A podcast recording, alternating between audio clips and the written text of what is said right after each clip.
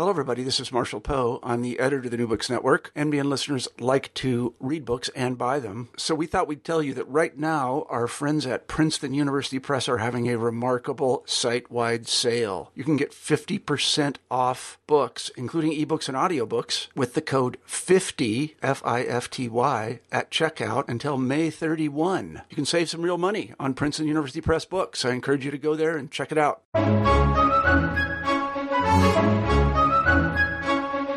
Welcome to New Books in Christian Studies.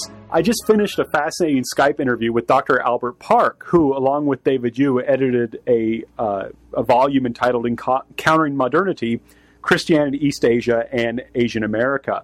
Uh, this is a really fascinating book that is looking at how uh, Christians in China, Japan, Korea, and Taiwan, as well as people of uh, East Asian descent in the United States, have used uh, or have through Christianity tried to uh, deal with modernity, uh, how it's how modernity has shaped their ideas, and how they've tried to um, make sense of the changes that go around them, make sense of their own lives through Protestant Christianity.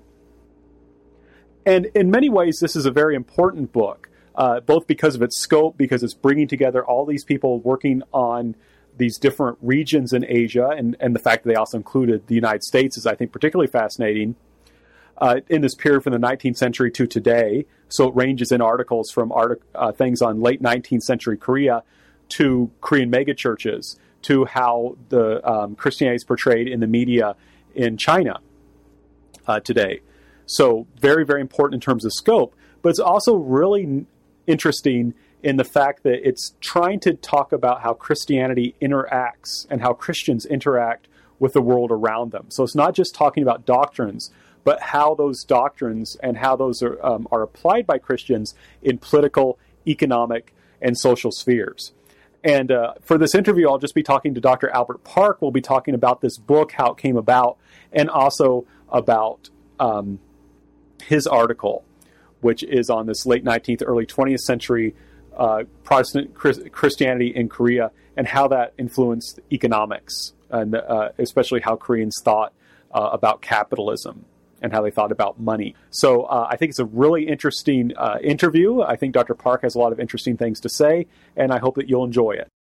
Welcome back to New Books in Christian Studies. I'm Dr. Franklin Rausch of Lander University, the host of the channel. We'll be talking to Dr. Albert Park about his new book, Encountering Modernity, a collection of articles he edited with Dr. David Yoo. Uh, Dr. Park, welcome to the show. Oh, hi. Th- hi, Frank. Thank you for having me on. Well, thank you so much for being on. Um, well, I'd, we'd like to begin the interview by asking you to tell us a little bit about yourself. Sure, no problem. Um, so I'm an assistant. Well, no, I'm not assistant anymore. Uh, I'm an associate professor now at uh, Claremont McKenna College. Uh, yes, congratulations. Thank you, thank you. I know. So like, it's kind of I had the mindset for eight years of just being assistant, so it's just natural to say assistant. But uh, um, yeah, so I'm I'm an assistant uh, associate professor of history at uh, Claremont McKenna College, which is just outside of Los Angeles. I've been here about eight years, and I came here from Chicago. Uh, I did my graduate work at the University of Chicago in the Department of History. Actually, I did most of my work in Chicago. I did my undergrad actually at Northwestern, and just the, my I spent one year at, at, Columbia doing my master's, but other than that, pretty much I've been spending my whole time in Chicago. I was born and raised in Chicago too, so. Oh, okay. Um, so yeah, I uh, uh, completed my graduate work in 2007. Came here, and yeah, and, and um, teaching history. I teach mostly uh, classes on East Asian history, uh, specifically on Korea and Japan and my research interests um, are you know quite diverse but particularly i would characterize myself as a uh, intellectual historian. Um, so an intellectual historian of, of east asia korea japan specifically. And over the last uh, let's say geez since my start of graduate school i've been particularly looking at religion. And particularly in religion, looking at Christianity in Korea and in East Asia. and particularly looking at how um, ideas, Christian ideas and practices have been shaped in relation to political, economic, and social processes. And so, um, as an intellectual historian, I'm just very interested in Christianity as a system of knowledge and belief, and see how it is, how it has been uh, constructed and reconstructed in the East Asian uh, context. So I wouldn't, in the end, consider myself a uh, uh, historian of religion or historian of Christianity. I'm more just of an intellectual historian with a special interest in religion and Christianity. Well, that that's a particularly fascinating because I, I, that kind of dovetails with a large part of what this book is trying to do. It seems to me is to try and say Christianity is something that people should consider in terms of history, um, even if you're not a church historian. Yeah, exactly. So, um, you know, my work as well as um, this book really does, um, well, it really wants to show people that, you know, religion um, has a very special place in the East Asian uh, context in that uh, religion has played a fundamental role in informing other forms of knowledge, other belief systems, practices, structures, economic, political, um, uh, cultural structures. And religion, and specifically Christianity in East Asia, has played an important role in informing people's lives, ideas, practices, structures uh, uh, under modernity. Um, so, as people in East Asia experienced um, the onset of modernity and modernization programs, um, they turned to religion as a way to negotiate those new processes coming out of modernity and modernization. And you, what you often see is that uh, people who identify themselves as maybe Christian Buddhist or a shaman uh, or follower of shamanism, any any follower of religion, as they were using religion or relying on religion to negotiate modernity and modernization, in some ways, their thought processes, their practices, um, their ideas were no different than I would say um, certain leftists, um, certain conservative figures, people who wouldn't identify themselves as religious figures. So, yeah, in many ways, um, my work is really trying to show how uh, religion is not something just for religious people. It's it's certainly something that has affected and impacted people beyond the religious circles, and people should be, I think, greatly interested in that. And is that what your dissertation? I'm sorry, I couldn't hear that for a second. Oh, is that what your dissertation was on? Oh, so my dissertation, which um, is now the basis for my book, which is going to come out in January, um, really does look at how religious ideas, uh, specifically Christianity, um, inform these um, uh, these religious figures to uh, become social activists in trying to build a new world uh, during the 1920s and 1930s Korea, specifically trying to build a new world in re- in reaction to um, the onset of capitalism, how capitalism was um, greatly affecting the the countryside, and so uh, what these religious figures wanted to do essentially is somehow um, address those issues that were coming out of capitalism, meaning inequality, class issues, and so forth. So they first developed these new religious ideas that tell followers that it's okay and it should be something that they should do in the sense that they should uh, go out in the world and try to create a better world. And alongside creating these new ideas to um, tell followers to be basically more like social activists, um, these religious figures then start their own movements, these rural reconstruction movements to create these modern agrarian societies, uh, modern agrarian societies, not modern industrial societies, because they were very critical of industrialization and various types of industrial uh, types of industrial capitalism. Um, so they went out and tried to build these type of um, ideal rural communities anchored by cooperatives, um, anchored by these new model villages and, and so forth. So yeah, so very much, I mean, very much uh, my dissertation and my book um, really shows how um, these religious movements um, started in response to modernity, just like how leftist movements or even right wing movements started in relation to modernity. So it's a real, it's, it's a book. Uh, the dissertation and the book is really talking about it, how all these figures are very similar from the left to the right. Um, with religious uh, figures in the sense that they're all trying to deal with modernity. How do you negotiate modernity? And it just so happens religious figures turn to religion and their religious ideas to help them deal with modernity. And, you know, something we could talk about later, which, you know, at that time, a lot of people were saying, of course, that modernity and uh, religion do not go hand in hand. You can't be modern and religious. And one of the key things that these figures that I started trying to do are saying, yes, absolutely, you can. You can be religious and a modern. Uh, it's just the way you define modernity. And uh, they defined it in a certain way that would make room for religion. So, yeah, so very much the edited book is kind of in uh, very much related to my uh, book and my dissertation. That's really interesting uh, because, again, that's what seems to me really fascinating this idea that can be modern. So, uh, with that being said, how did you come then to edit uh, Encountering Modernity with Dr. David Yoo? Yeah, so um, when I arrived at Claremont McKenna, my position came with programming uh, funding. Um, funding that was uh, given to us by the Henry Luce Foundation. So my position was actually created by the Henry Luce Foundation.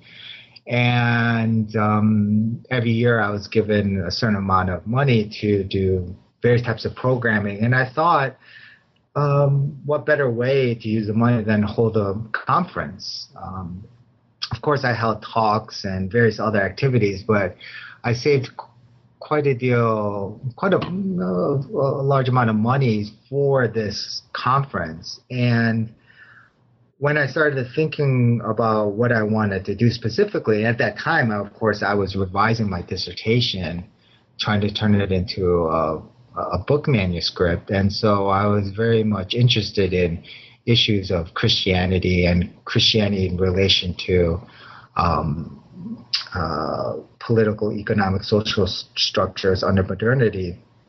So I thought, well, let's let's hold a conference on that. Specifically, let's hold a conference on how religions, uh, particularly Christianity, uh, have dealt with modernity and how they how has this happened not only in how did this happen not only in Korea but how did this happen in Japan and in China?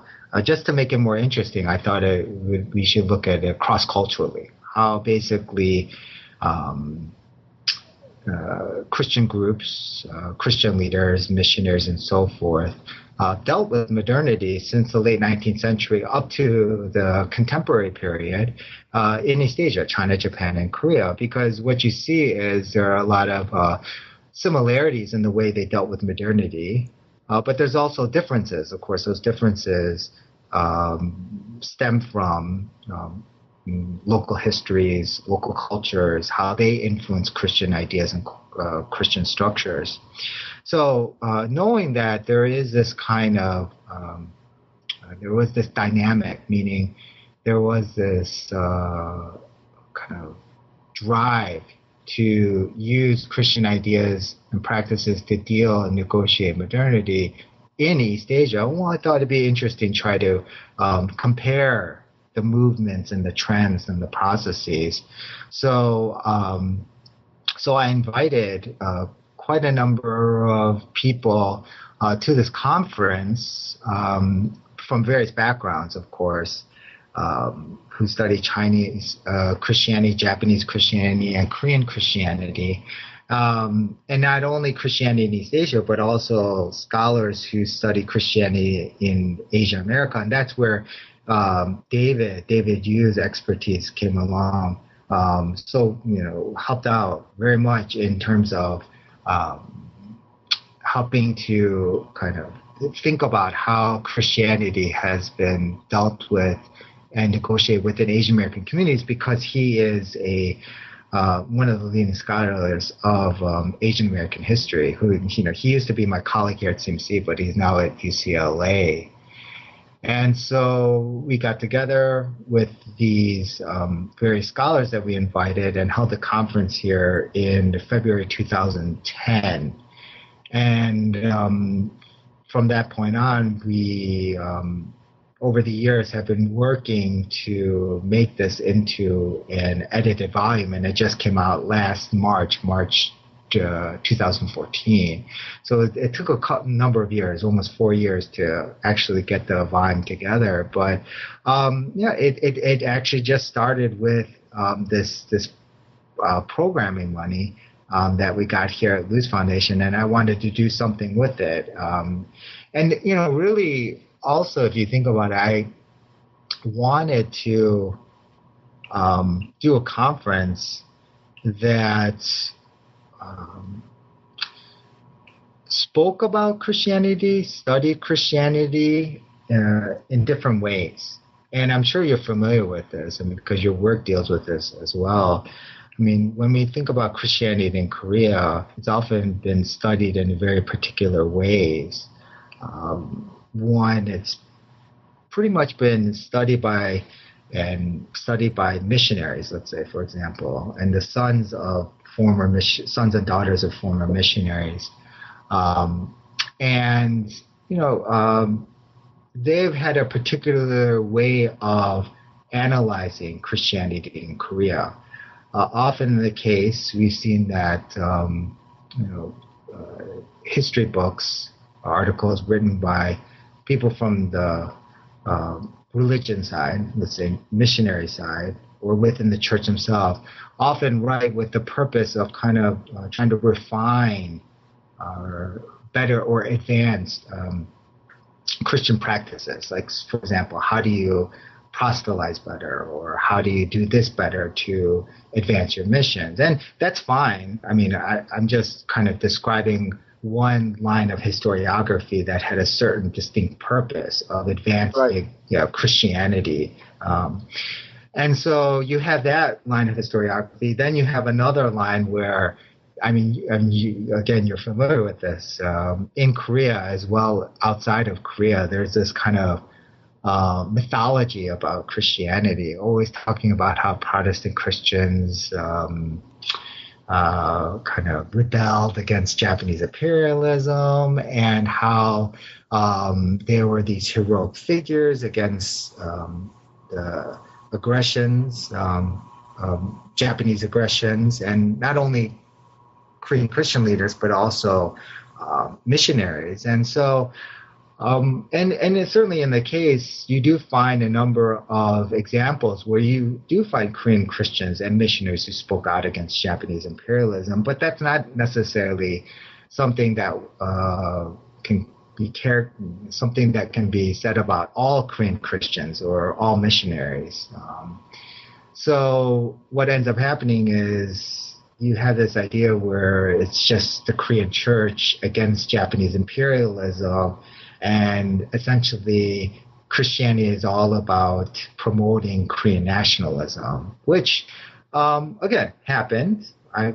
I guarantee that's something that definitely happened. But when you focus on that alone, there's other things that are left out, other uh, stories left out about, well, there were some missionaries who supported imperialism. There were Korean Christians who supported Japan ultimately. Even a figure that I studied, Shin Woo, ultimately supports Japanese imperialism in the early 40s, uh, even though he was very critical of it early on.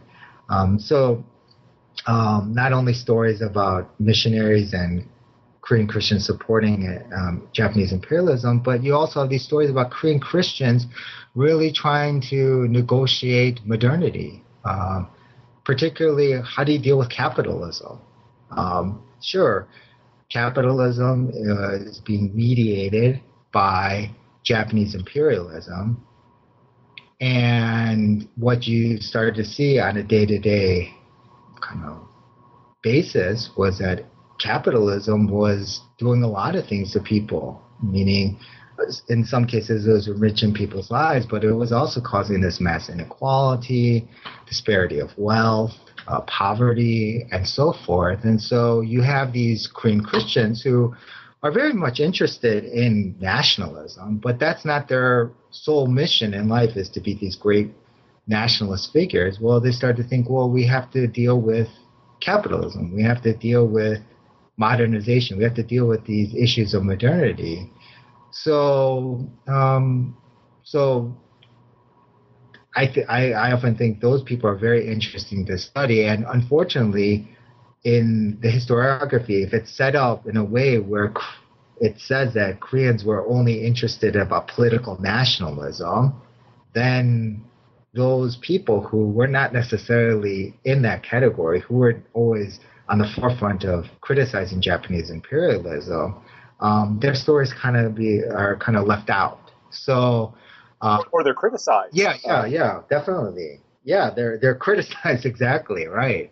Um, they're definitely criticized. They're they're kind of not only criticized, but they're just left out, right, of the whole yes. history. And um, you know that's and I think that doesn't do much justice to Korean Christianity because as you know, you know, when you're talking about Catholicism or Protestant Christianity, it's so rich and diverse.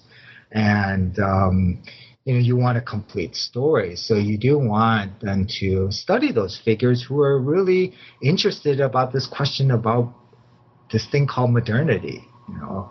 And of course, modernity is being negotiated by and filtered by colonialism and imperialism. But, you know, I, I talked to one scholar, um, about this. And he said, well, you know, back then, not everyone woke up. You know, people didn't wake up every morning and say, oh, I'm being colonized. I'm being, um, uh, I'm under the colonization of Japan. Um, I'm under Japanese imperialism. They didn't necessarily wake up like that. They often woke up and said, well, how am I going to deal with this problem today, this social issue, this struggle, this everyday problem? Um, that may have been um, produced by you know, the forces of capitalism, for example. And so, um, Korean Christians were trying to deal with those everyday questions. And so, that's what I was trying to do with this um, conference: is how did Christians in China, Japan, and Korea deal with these everyday problems, issues that are arising because of modernity and modernization? Yeah, that's a it's a really fascinating story that's being told in in the introduction um, to your piece. And you just mentioned you did China, um, Japan, and Korea were included.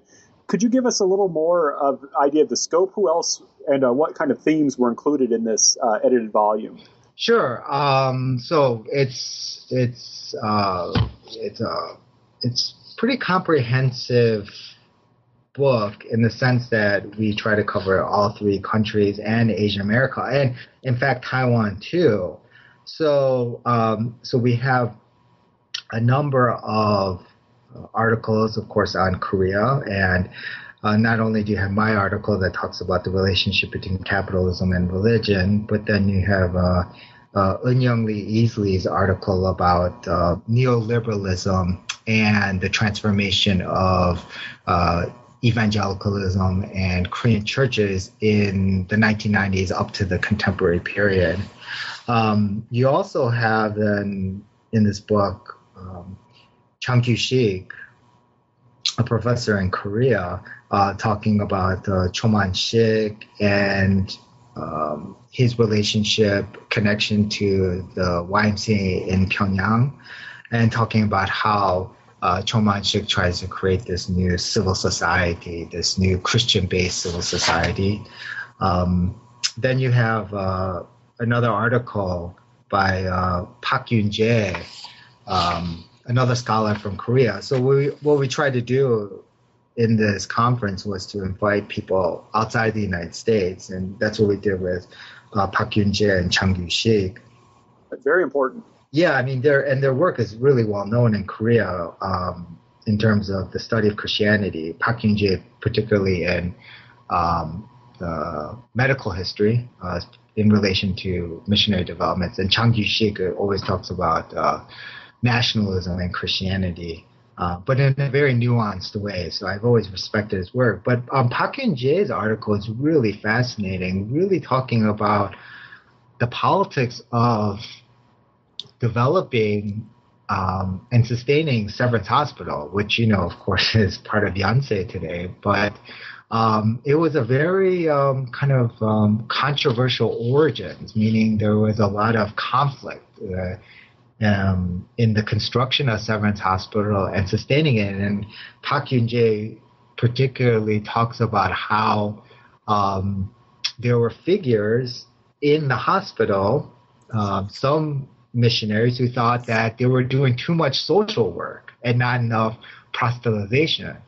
And then right. there were these other figures saying, no, we're, you know, we're, we're here as doctors to train other Koreans how to become doctors trained in Western medicine and how to, and we're here to help people, help them physically as well as spiritually. Um, so attend to the mind and body. So what Park Yun Jae's article is fascinating. It really does show that conflict between, I would argue, proselytization or social activism. Um, that debate, what should be emphasized in the missionary circle. So that was on Park Yun Jae's article. And then David Yoo's article on Korea looks at um, um, uh, Korean Americans in Hawaii, and particularly how they start to rely on Christianity to develop certain nationalistic ideas, but also how Christianity uh, in Hawaii uh, creates these networks, uh, relationships, institutions that can sustain the Korean Americans um, in Hawaii. So you have these number of Korean related articles, but you also have many articles on Japan, um, where Mark Mullins talks about uh, Kagawa uh, Toyohiko, the well-known uh, social activist, Christian social activist in Japan, talks about his trips to the United States and uh, how he's trying to communicate new messages about Christianity, trying to educate the American public about what Christian social activism looked like, and in fact being criticized then by Americans for being too progressive, and right, uh, which is which was really fascinating. And then um, Garrett, yeah, anti-communism. Yeah, I fascinating. Yeah, I know that that's the fascinating thing. I mean, he's he's not a he's not a he's certainly not a communist. I mean, he certainly had leftist leanings, especially when you talk about ideas about economics. But there's no way. I mean, I don't think anyone today would argue that he was a leftist. Back then, of course, you know, um, uh, if you had those ideas, uh, you would be automatically la- labeled a leftist. There wasn't much nuance back then, so uh, but yeah, he wasn't a leftist at all. But and Mark Mullins really does a good job of really showing how he um, struggled with trying to spread his message about Christian social activism in the United States. Um, Garrett Washington, Gregory Vanderbilt uh, provide very interesting, very interesting analysis about um, how Christianity informed Japanese nationalism um, by looking at, you know, um, the sermons uh, read out by um, pastors in in uh, Meiji Japan, Taisho Japan, um, and then we not only Japan, but then we have a number of articles on China. Um, Joseph Lee's article is a real fascinating article. I, you know, Joseph is he's a professor at uh, Pace University, I think, in New York, and his article is fascinating looking how basically um, these Christian leaders, business leaders, political leaders, leaders in general, were creating these new networks and how these networks then start circulating ideas, practices, uh, informs new identities, and it really shows how Christianity was not necessarily something that was just in the realm of religion. It was doing something social. It was doing something right. cultural. It was doing something political.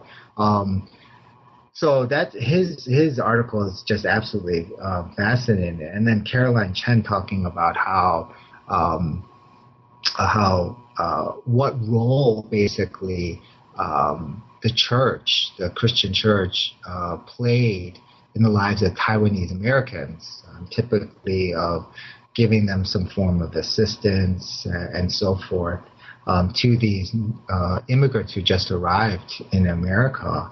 Um, but then she does it in a very interesting way. She looks at how you know these these Taiwanese Christians were often practicing Buddhists in Taiwan, and then they come here, and then they um, they turn to Christianity. And so she explains the the, the turn and the reasons why um, Christianity was more popular amongst the um, Taiwanese American circles more so than um, Buddhism. So um, so you have that um, talking about Taiwan as well as Taiwanese America. And then finally, David Ownby's article um, is just a really fascinating article looking at Christianity today, how Christianity is represented in the media, uh, the Chinese media.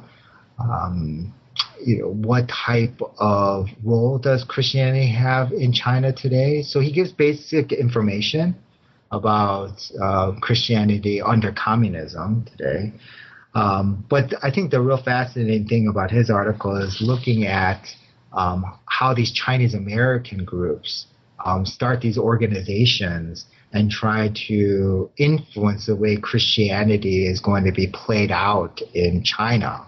Um, and as you know, you know there are you know millions of followers of Christianity. Actually, no one has an exact number because there's that right. underground church and then there's the official church. And so there's these, David really shows well how these Chinese Americans who are really well funded, really well funded, um, use their power and resources to try to um, influence the way Christianity is going to look in China, and you know that's really important because, um, as as as I said a second ago, there are millions of followers of Christianity in China, and they um, are starting to express their opinions uh, one way or the other, and there will be a major influence in um, Chinese society. Um, so uh, David really does a good job of showing how things are just playing out and what types of influences are affecting all these processes going on in China today. Well, well, for our listeners, as you can can hear, this is just a really uh, fascinating collection of articles. It has so much scope. There's really something for everyone um, in this collection. I think whether you're a specialist in, in Asia, whether you're a specialist in Christianity, uh, I think you can get a lot from this. One, uh, there were two questions I wanted to ask, um, if it's all right, before we move on to the sure. introduction. Sure. One thing I find fascinating, just uh, just for our listeners, as kind of background, I, uh, Dr. Park and I are both Koreanists, um, or well, you said you're an intellectual historian, but we tend to focus on Korea. Yeah, yeah. Um, I I focus on Catholicism, right, uh, in Korea, and Dr. Park's focus on Protestant Christianity. And so, one thing I thought was interesting that the the your in, the introduction made clear was that the focus of this work is on Protestant Christianity. And so I was curious if you could let our listeners know, I mean, why this focus on Protestant Christianity? Yeah, so that's a great question. Let me just tell you right off the bat, this is in no way trying to devalue Catholicism in um, in the history of Christianity. And of course, of course. No, no. I mean, I, I mean, it's it's kind of the as you know, because you know you're a specialist in the area, when people just talk about Christianity, they automatically just assume, right? Uh, yeah. Are you Catholic or are you Christian? yeah, right. So exactly is the question. Yeah, and you know, Catholicism is this kind of thing that had existed early on and in the 19th, 18th century. You know, it, it went under severe, it was severely repressed, of course, and and then it, it, was always there. But what do you do with it? How do you study it? And and um, the field, of course, in the United States, well, outside and inside of Korea, is really focused just on Protestant Christianity. Um, just because I would say, um, well, in part, um, as you know, I mean, a lot of the churches, a lot of Christians themselves in Korea, um, Protestant Christians, um, are kind of the energy behind the study of Christianity. So in some ways, they you know naturally or more purposefully de-emphasize Catholicism because it's in it's in it's it's to their advantage to emphasize, of course, Protestant Christianity over Catholicism. So, um, so I, which I think is really unfortunate because, um, you know, Catholicism first came to Korea. It wasn't Protestant Christianity, and um, Catholicism has informed many ideas, practices, structures uh, in the history, in the modern history of, of Korea. And as you know very well, because you wrote the piece for CNN, you know, the Pope's recent visit, I mean, uh, was was uh, I think a fantastic visit in this in the sense that it really showed you the power of Catholicism today and why Catholicism is actually more popular in some circles um, than Christianity, right? It, it's in some ways not as tainted, you know, as many of these evangelical churches in Korea are, are going have experienced a lot of troubles over the years, but Catholicism has actually had a very um, has a very nice image, and so and the Pope's arrival, and then seeing the Pope doing all these things, uh, really showed you how much value Catholicism has today. But nevertheless, um, why I didn't focus, or David and I didn't focus about uh, Catholicism, is one. Um, I think I, I, I, felt a little uncomfortable personally uh, focusing on Catholicism. I, I don't have much of a background in Catholicism, certainly like on your level. And um, so my expertise was on Protestant Christianity, and um, I don't know as much about Catholicism in China and Japan, although, of course, in both countries as well, they're, very strong, historically, very strong Catholic movements. Um, uh, so I think it was in part just my own um, specialty because I just knew Protestant Christianity um, better, uh, simply put, um, that I decided I was just going to focus on Protestant Christianity. Um, so I think that's the, the simplest answer. It's not in any way to, sh- to devalue.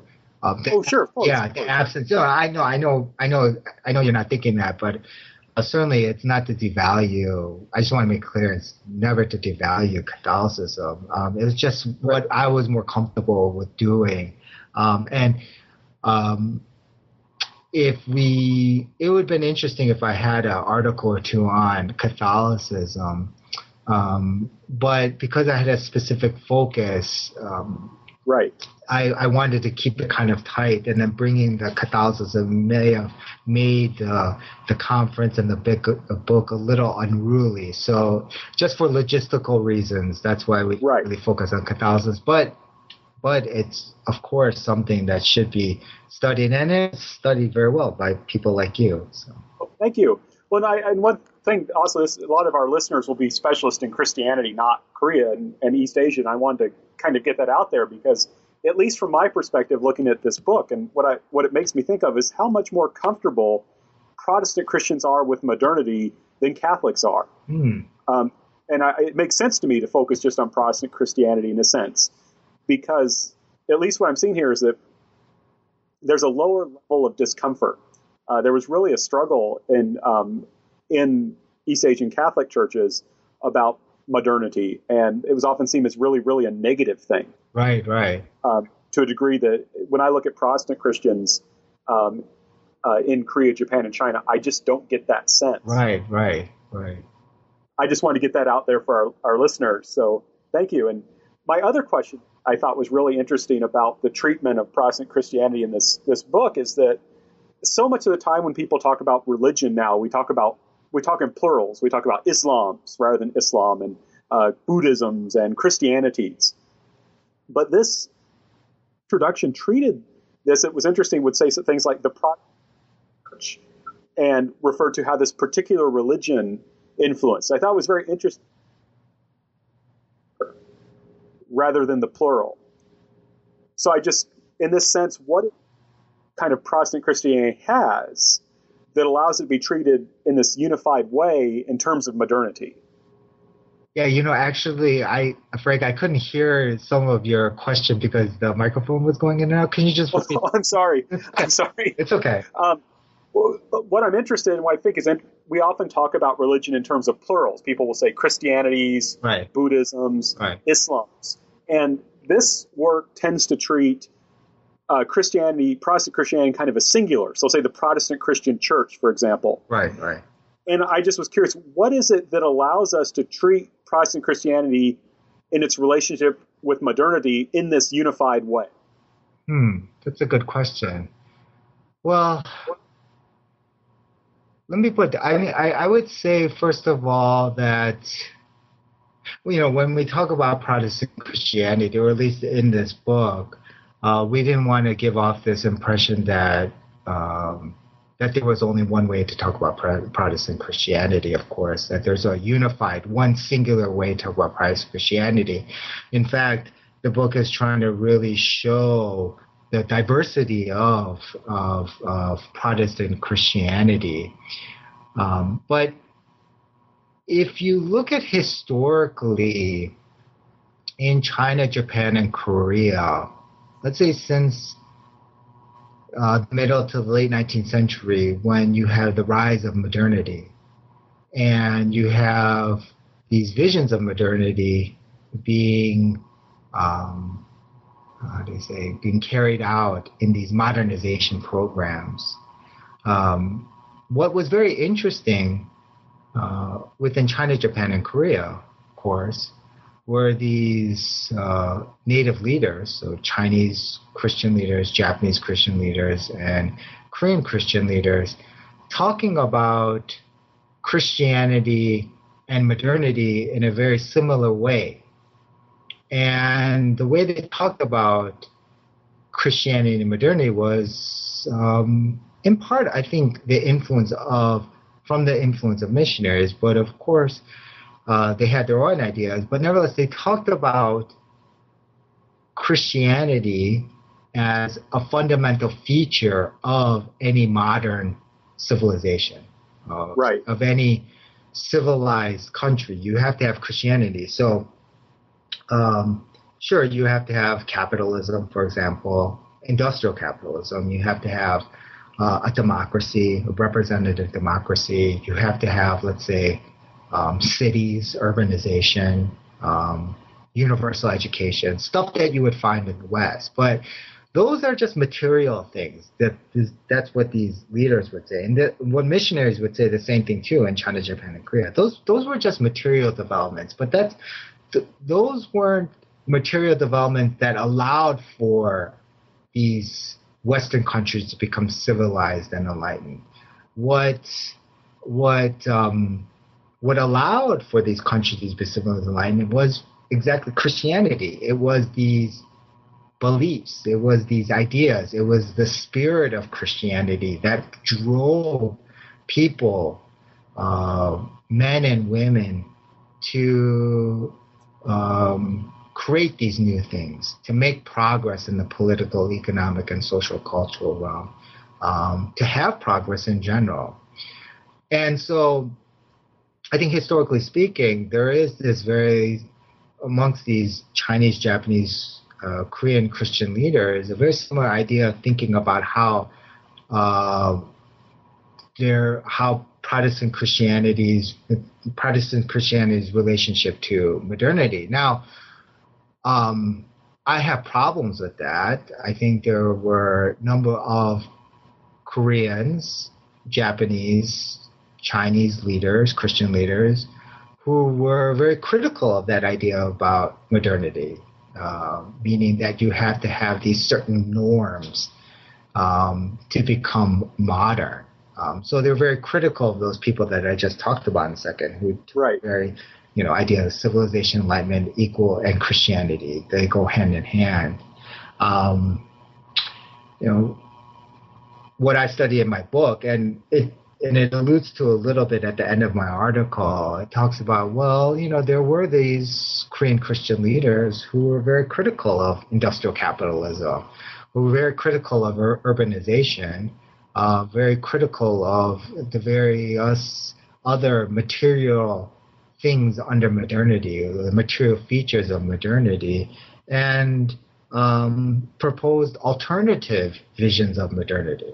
Right? Um, so, uh, so then they went on to then uh, carry out these uh, alternative plans for a modern society, which you know my book looks at trying to build um, an agrarian society, a strong countryside, um, you know, de-emphasize industrialization, um, and, and, so forth. Um, but back to your original question, why we can talk about in the singular, at least historically speaking, is is exactly because how Christianity manifested and was played out in the late 19th century with the rise of modernization, modernity in these three countries, the, there was a distinct leadership group in all three countries within Christian circles that were saying Christianity and modernity go hand in hand. So that's why I would talk about it in the singular way. Um, and it's very interesting that in all three countries you saw very similar ideas about uh, Christianity right. and modernity. But you know, in the end, Protestant Christianity, of course, is very, very diverse. And so that's what the book really wanted to try to show is that there is a diversity to Protestant Christianity. that's very critical modernity, but they're not anti-modern. You know, right?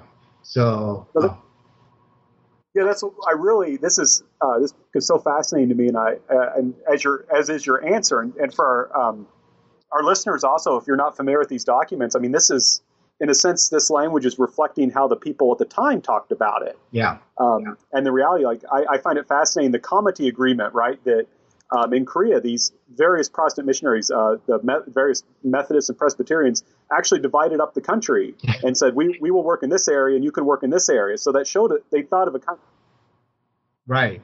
Fine. Well, if, if it's all right, I'd like to move on to your article then. Sure. Um, uh, it's the first chapter, A Sacred Economy of Value and Production, mm-hmm. Capitalism and Protestantism in Early Modern Korea, 1885 to 1919. Well, could you tell us a little bit about, about your article? Sure. Um, so the article uh, started off as a conference paper uh, for the Association of Asian Studies annual conference. It was in Atlanta almost, uh, I would say, in 2008, 2009. I think I, that's the first time I met you, actually. Yeah, I heard your paper. yeah. Um, Very good. Um, so I, I, I, wrote it for a panel that looked at, um, I think, Christianity. Um, I, I, forgot the panel, but I remember the panel was organized by Michael Shin. Michael Shin, who's now at uh, Cambridge University. So he asked me to participate, and you know, I was, I was, of course, very happy to be invited to this panel. But I was thinking, what can I write on? And write on something that not not necessarily that I that I've done already in my dissertation. So I have to admit, at that time, so this is around 2007, 2008 I was very interested in prosperity gospel uh, in America, um, particularly okay. how it, it, was being talked about in um, contemporary evangelical circles in the United States. Um, I just remember watching CNN, reading various articles, people always talking about prosperity gospel, and then always referring to to these pastors about how they would talk about money how they would talk about wealth and and so forth. And um, it got me to thinking, well, how did the early Protestant Christian church, so early on, meaning late 19th century, up until let's say 1910, so since um, the arrival of Horace Underwood, Appenzeller in the 1880s up until 1910, how was Christianity talking about money? How was it talking about work? how was it talking about um, things that we, we associate with the economy, right? Um, production and so forth. How are they talking about it? And and not only how are they talking about it, um, well then were they talking about in certain ways that was creating new forms of value, new forms of production? And then do these new forms of value and new forms of production, did they inform new practices, new economic practices, essentially? Uh, new economic practices that will lead to new types of organization among Korean Christians, economic organization. And this organization would facilitate new types of social relationships. So I really wanted to investigate uh, seriously how uh, pastors were just talking about these economic things, and if it did then have impact on economic trends, processes, um, structures, as well as social trends, social structures, social processes, and identities, of course. So I just started to read up more about what pastors were talking about in their sermons, and also talking about um, the uh, uh, the Nevius uh, uh plan um, to um, proselytization. Um, how it, that plan specifically was calling for Koreans to be self-reliant, and self-reliant also means to be independent financially. Um, you have to have a church that could support itself. It can't rely on um, missionary funds to sustain itself over the long term.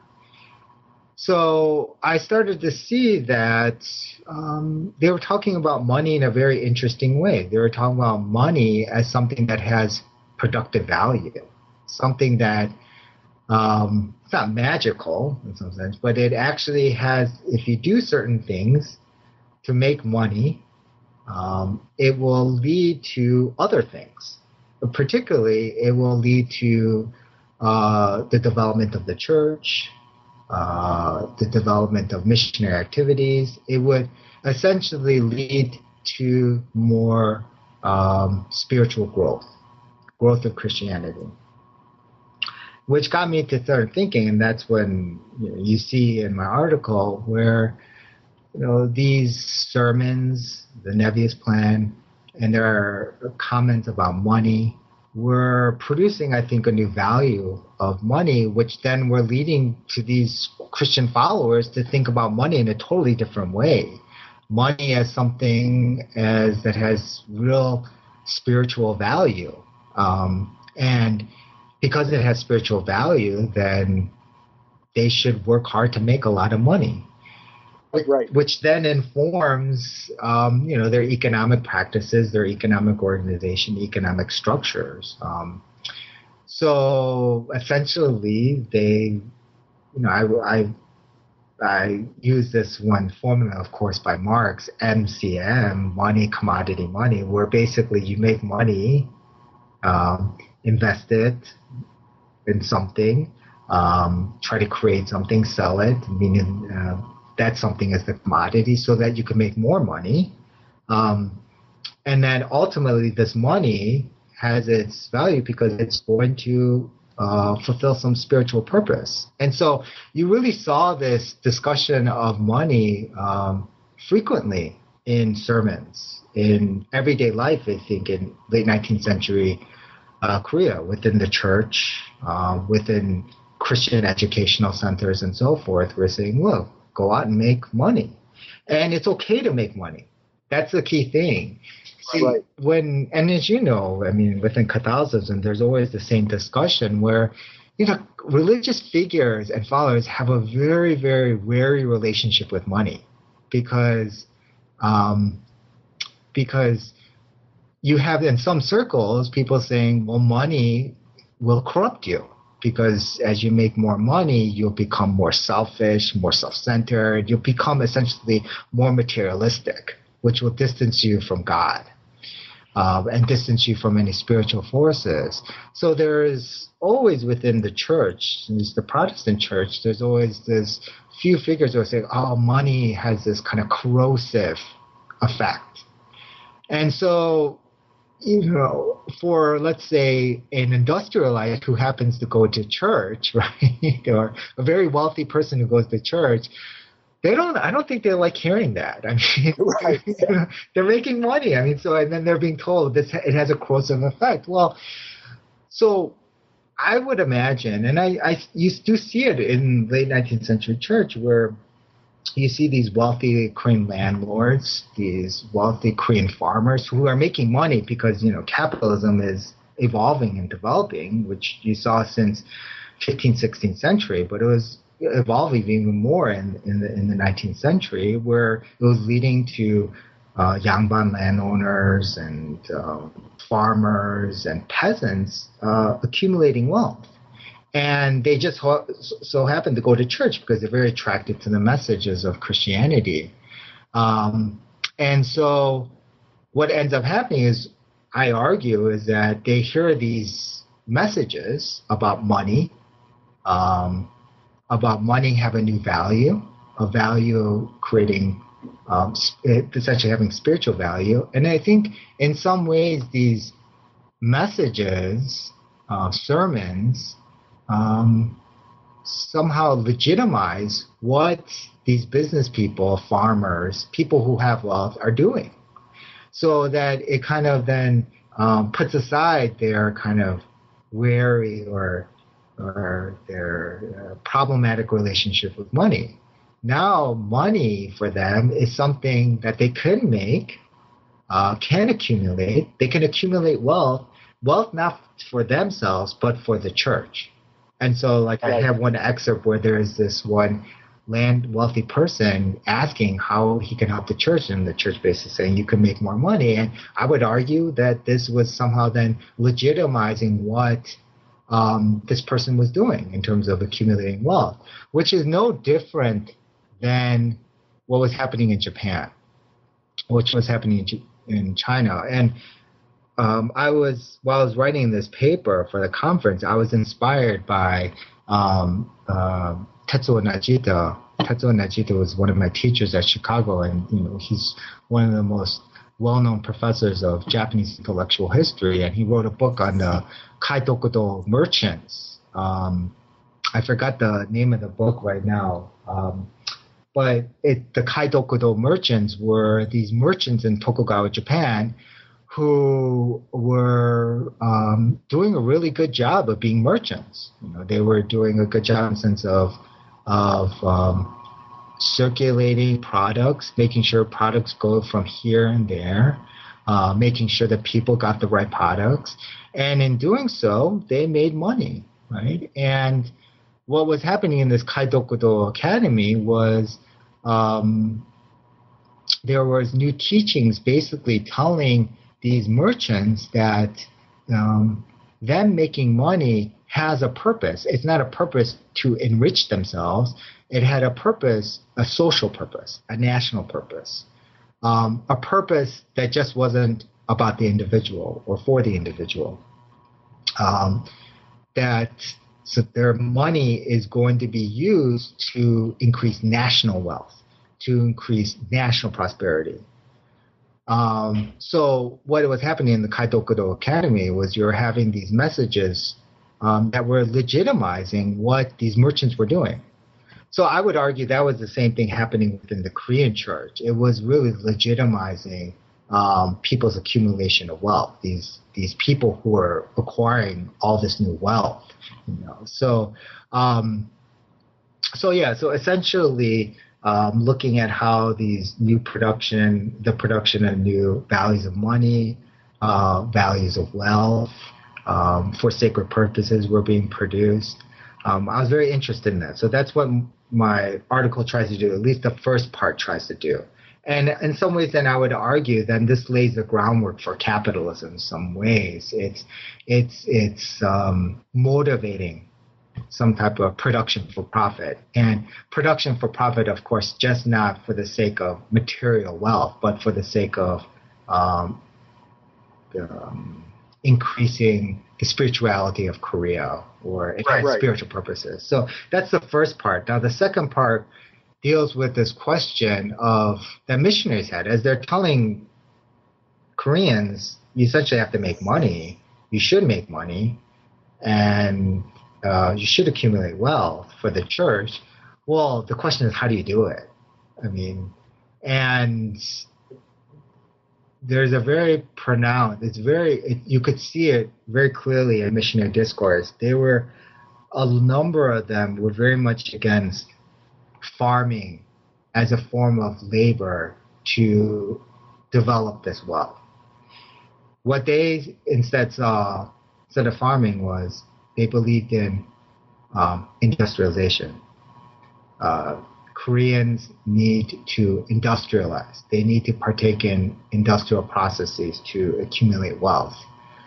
And so what ends up happening is these missionaries um, essentially try to train Korean Christians how to become industrialites or how to understand industrialization. And they did so by creating these, these uh, educational programs called industrial education departments that were found at many missionary schools. And essentially, these schools looked like factories. They set up uh, weaving looms, they set up um, machines to make shoes, um, and taught Koreans how to uh, manufacture um, goods. And not only manufacture them, but how to sell them. Um, right, right. And and there was a couple examples where then students were taking classes about how to become a good businessman, what does an industrial look like, um, and so forth. And so, uh, what ends up happening is that these Koreans are being trained to believe that their future should be should be should rest upon the idea that they should develop industrial capitalism. The way that they should make wealth is through industrial capitalism. Um, and that's being really taught to them, and I think really being inscribed on their minds and bodies in these industrial education departments, which, interestingly enough, are being funded by very wealthy industrialites from the United States. So um, that I didn't really go into much, but I did find many I did find some connection of these very wealthy industrialites in the United States from Illinois, from the East Coast, providing this money, this for to make these factories, for these factories to teach Koreans how to become industrial industrialists. And so so it's very interesting. You see the circulation of capital through um, church activities, through these missionary activities. Um, so that's the second part looks at how essentially how they're trying to develop them into strong industrial capitalists, and then in some ways it kind of sets up my book in the sense that um, I do criticize these missionaries in the sense that they are training Koreans to think in only one single way. Because what ends up happening is that Korean Christians in the 20s and 30s start really criticizing industrial capitalism. They start criticizing the norms of modernity that have been taught to them by missionaries. Uh, right. So, so in that way, you see. Um, um, things shifting in the way the church responds to um, capitalism, industrial capitalism, but that happens in the 20s, and that's something I I don't really discuss uh, in the article, but I I just bring that up in the conclusion. Right. That, yeah, this whole thing was so fascinating to me, and um, I really uh, the way that this article is written and the way you explained it is so very elegant. Um, how you kind of tie together all these these uh, disparate issues. People who have not um, our audience who have not read much on Korean Christianity, one thing that makes this article and this whole collection so valuable is a different way of understanding uh, this material. So even though I before I read this article, I'd read a lot on. Oh, Frank, actually, I can't hear you. oh no, I'm sorry. Uh, I do apologize to our listeners. Um, I'm not sure what's going on with my microphone. It's worked well in the past, and it it's kind of acting funny now. Uh, can you hear me now? Okay. Yeah, I can hear you now. That's fine okay, one, I just was saying this was really an elegant uh, argument, very elegant article, and I think it's very important because we're used to thinking, as you point out, in terms of the nation. but this is showing how there's these kind of this economic transformation. And one thing I would just point out as someone who studies Korean Catholicism, this at least during the time period was working really well. Protestants were so much better at raising money than Catholics, um, and they had a much bigger budget to work with. So even though Catholics had a head start, um, it was very quick that the Protestants were able to quickly to uh, catch up and then to surpass them. And, and to give an idea of this, I mean, this is long before this, but in 18, a Korean Catholic by the name of Alexius Hwang Sa-young, as he was, as the Catholic Church was being persecuted, he was frustrated because they needed money mm-hmm. in order to try and keep the church going. And he wrote, you know, is it, can it be our fate that filthy mammon should be what we need to survive? uh, I, it's very different from how the Protestants, um, as you show, are, are thinking of this.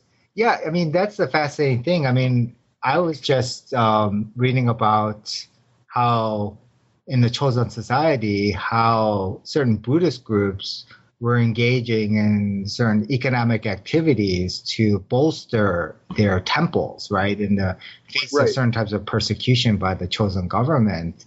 And so, what you see, as, as you're saying, in Catholicism, Buddhism, and Protestant Christianity, you see a number of these religious groups engaging in economic activities which are they're clearly economic activities, well then it's up to the historian, at least for an intellectual to understand historian to understand. Well, where do these how how are these practices? What is informing these practices? Right? What are the intellectual? What are the ideas? What are the beliefs?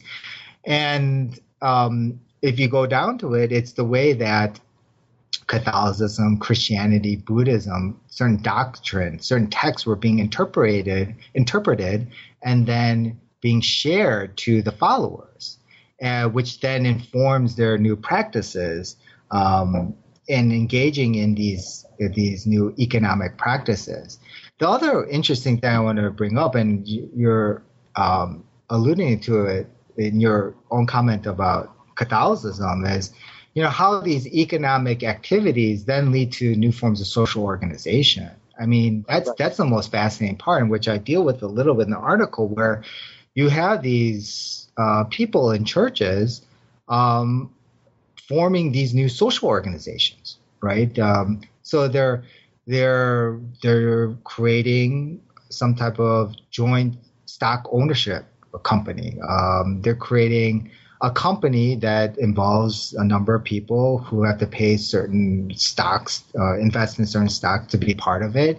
And what ends up happening is that this becomes, sure, an economic organization, but also becomes a social organization because um, you have this um, people coming together and they start interacting with each other, communicating with each other. And what often you see is that they start talking about things other than just about the economy. They talk about nationalism, they talk about political. Right.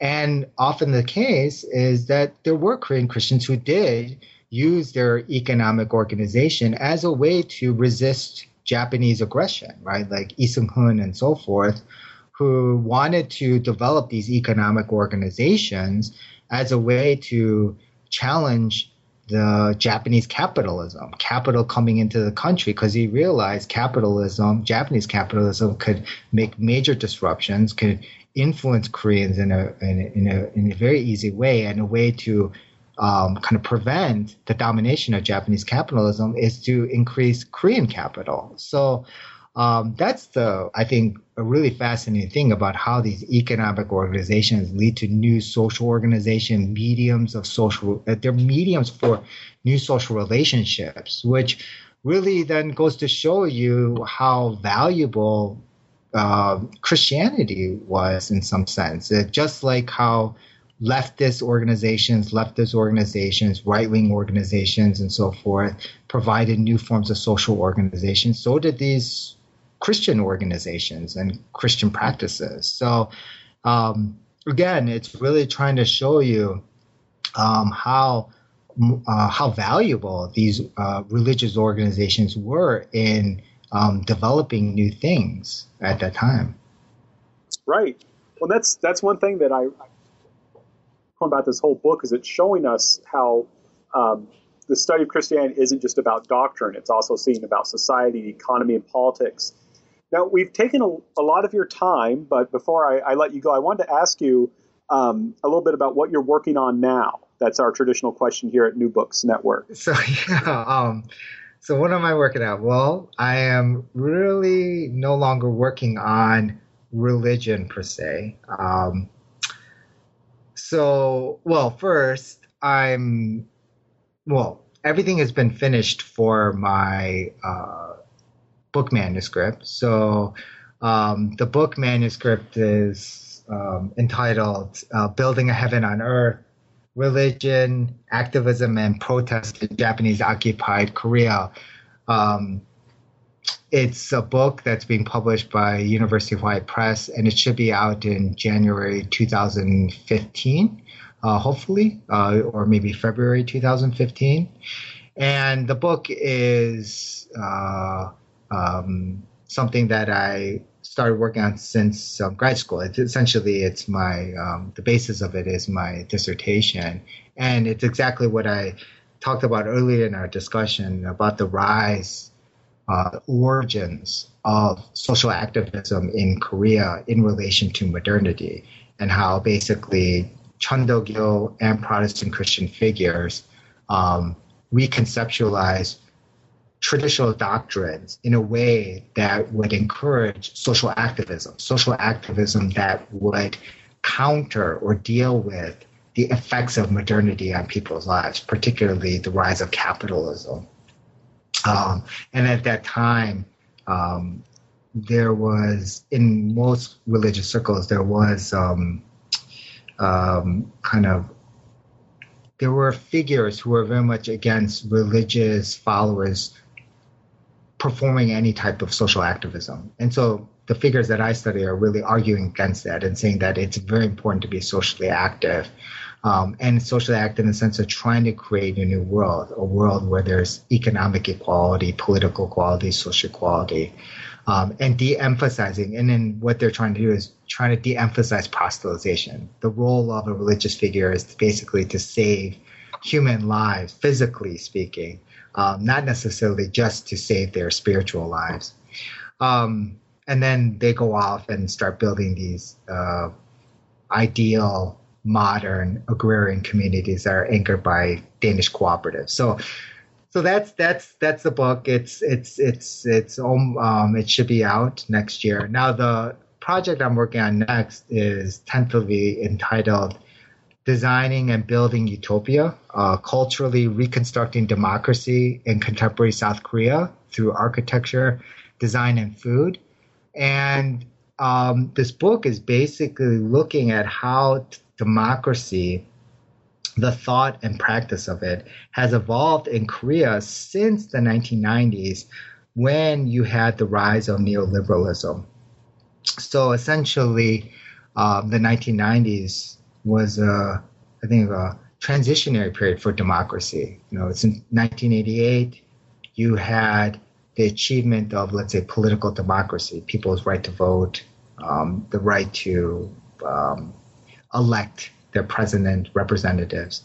Um, that type of right was secured. Um, and so in the 1990s, people were starting to wonder, well, what's next about democracy? And what ends up happening is that question is being asked very uh, urgently by certain people because you have the rise of neoliberalism, neoliberalism, which is causing, in my opinion, um, uh, gross inequality, um, poverty, um, serious economic issues um, that threaten any type of political democracy, equality in political democracy. Essentially, the argument is how can you have a uh, political democracy based on equality if you don't have economic equality? And certainly, you weren't seeing that under neoliberalism. And so, the way I wanted to approach the way people were talking about democracy was not necessarily through the standard way of looking at movements, protest movements against the state, and so forth. I wanted to look at it in a different way. I wanted to look at through culture. So I wanted to look through architecture, uh, design, and food movements. And so food movements, in particular, looking at agricultural cooperatives, how they try to reconceptualize democracy through their organic food movements um, And in these organic food movements, you do see them emphasizing political and economic equality, trying to transform political conditions as well economic conditions. They're really the ones arguing that in order to have true democracy, you have to have economic equality. What I find interesting in architecture is architects starting to talk about how do we reconceptualize space in a way to make it more democratic.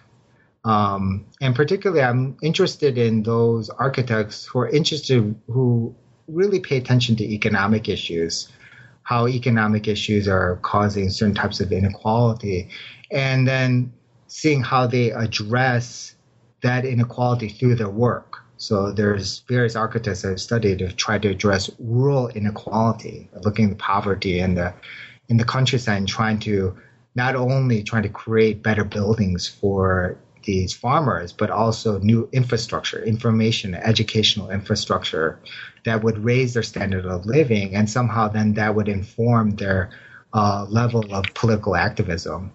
Um, so that's architecture, and then design. I'm particularly interested in that area, looking how designers um, approach gender inequality.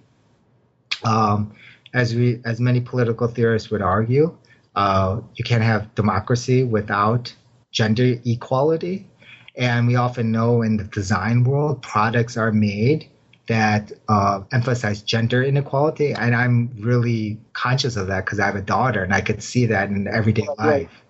Um, so, how are designers approaching that? How are they trying to make different designs um, to address uh, gender inequality, trying to overcome gender inequality, but not only um, gender inequality issues, but also how do you create designs to uh, create a better world? So this is uh, a line of design called social design, social social activism design, where you create products somehow to address economic inequality. Um, so make better products for people who can then use them that will enhance their economic lives um, or enhance um, any uh, their any type of their lives that would then allow them to become stronger political subjects. Um, and then, interesting enough, through my research assistant, I found out that in Seoul, for example, there's this new uh, wave of design called participatory design, where you have people, ordinary individuals, participate in the design process of like making a bus stop, making a um, designing a, uh, public space. And the hope is that they participate in this process uh, with the idea of becoming committed to the democratic process of of of of, um, of um, building a better world, essentially building a better society, um, and so forth. So um, it's it's still the early stages, as you can tell. It's some of my ideas are kind of um, not fully developed, but essentially, I do want to look at uh, alternative conceptions and practices of design in contemporary Korea. Those sound like two very uh, uh, projects, and I'm hoping, especially, maybe we can get you on again to talk about the the first one. Uh, there may be another New Books Network project uh, that would be interested in the second. Um, well, thank you so much for your time today. This was really. Um, and uh, yeah, I really enjoyed it. Yeah. And uh, take care and have a good day. Well, no, th- I really, Frank, I really appreciate you having me on. And um, it's the first time I've done this type of format. So uh, me too. um, I, am glad I was able to do it with you because uh, you're very uh, uh, comfortable host. So it, it was uh, it was very good talking with you as always. Oh, thank you so much. Okay. This has been New Books in Christian Studies. Thank you for your kind attention and see you later.